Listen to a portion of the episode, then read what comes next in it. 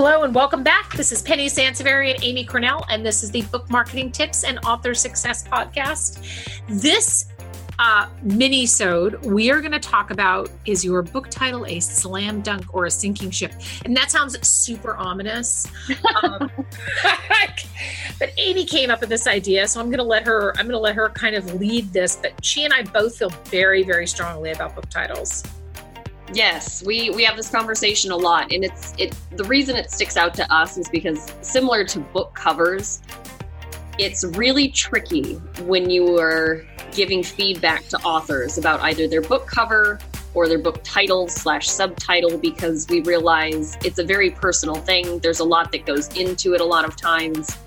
Um, you know, it's it's kind of like having well, now that's not fair. it's kind of like having somebody tell you it's like yeah, your kid's really not that cute, you know? so hearing that, yeah, you know, you go to somebody and having a, a professional book marketing person say, you know, your book cover is just really not that strong. Like we get a very wide range of, um, of fiery responses back to stuff like that. But sometimes they're actually really open, and sometimes people really get it and they go, I kind of knew that, but I just didn't know what to do about it, you know, or where to go with it, which is a great attitude to have. But with book titles, um, it's very important that you, especially the subtitle. So the the title is one thing. The subtitle is even, I think, even more important sometimes. Um, because we get a lot of books where, wouldn't you think, Penny, that what would you call it? Too vague or too mysterious or too you're the only one at the party that understands. yeah, yeah. I mean, to your to your point, you don't want to be the only one at the party that gets the joke. Like that's not, you know what I mean? It, it's um, the title has to fit the genre. It has to fit what the you know the title. The only the only person that that title should matter to is your reader. I mean, you know what I mean? Yes. No, that's a very good point. I, I was presented with a book recently, and the book title actually had a very nonfiction. It was the topic was divorce, actually. And I thought it was going to be a nonfiction book, some sort of self help, or, you know, maybe this was an attorney, who knows, you know, something like that, because we've dealt with that before.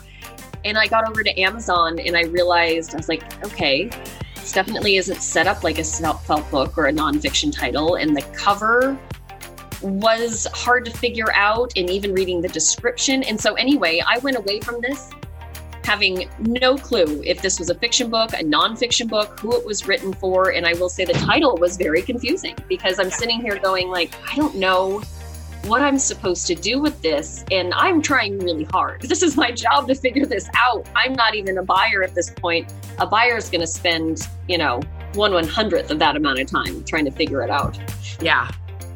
Yeah, exactly. And that's the thing about, and we talked about this in another mini-sode, is if you are confusing your reader, um, then you're you're losing your reader. Yes, exactly. And this is where I, I love the the fact that you can use the Amazon the option to add a subtitle to your. I think what a lot of people get stuck on still, Penny, is that um, you know that it has to match what's on the book. But in today's market of so much buying online that's really not it's not the same anymore. You know it's it's not like deciding what goes on your book because it's going to be sitting there in a bookstore and then you have no options to make any changes. You know the fabulous part about online retail now and amazon is that it's this kind of constantly evolving retail space that you get to use. And using the subtitle option is just such a great way to test different ways to really pull in your market and see what's resonating with them. Yeah. yeah, absolutely. No, I completely agree. The, the title is um, spending an additional amount of time agonizing over your title is not a bad use of your marketing time, actually. And I will tell you that um, for most of my books, for all of my books, I've spent a lot of time agonizing over titles. Oh, yeah. You know, if you get it wrong, I'm, I'm telling you. And I, early on in my, you know, 20 years ago when I was first publishing, when I was publishing my first books, uh, I used a title called Get Published Today. The problem was it made sense to me. And now when you hear this title, you're like, oh, Get Published Today, like I totally get it. 20 years ago when I published that book, um, the market was not the indep- independent pub- publishing market was not what it is today at all. And people assumed that that book was about finding a traditional publisher when it really wasn't. It was about independent publishing. So it was a it was the wrong title for the time that the you know it was it was the right title necessarily for the book but it was wrong for the audience if that makes sense.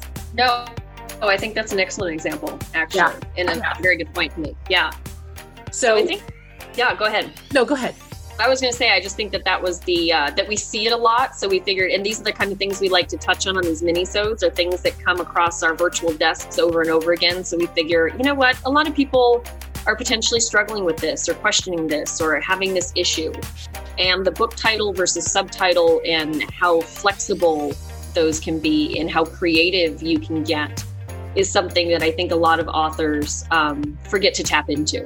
Yeah, yeah, absolutely. Well, this was a great uh, this was a great episode, and I hope you guys are enjoying.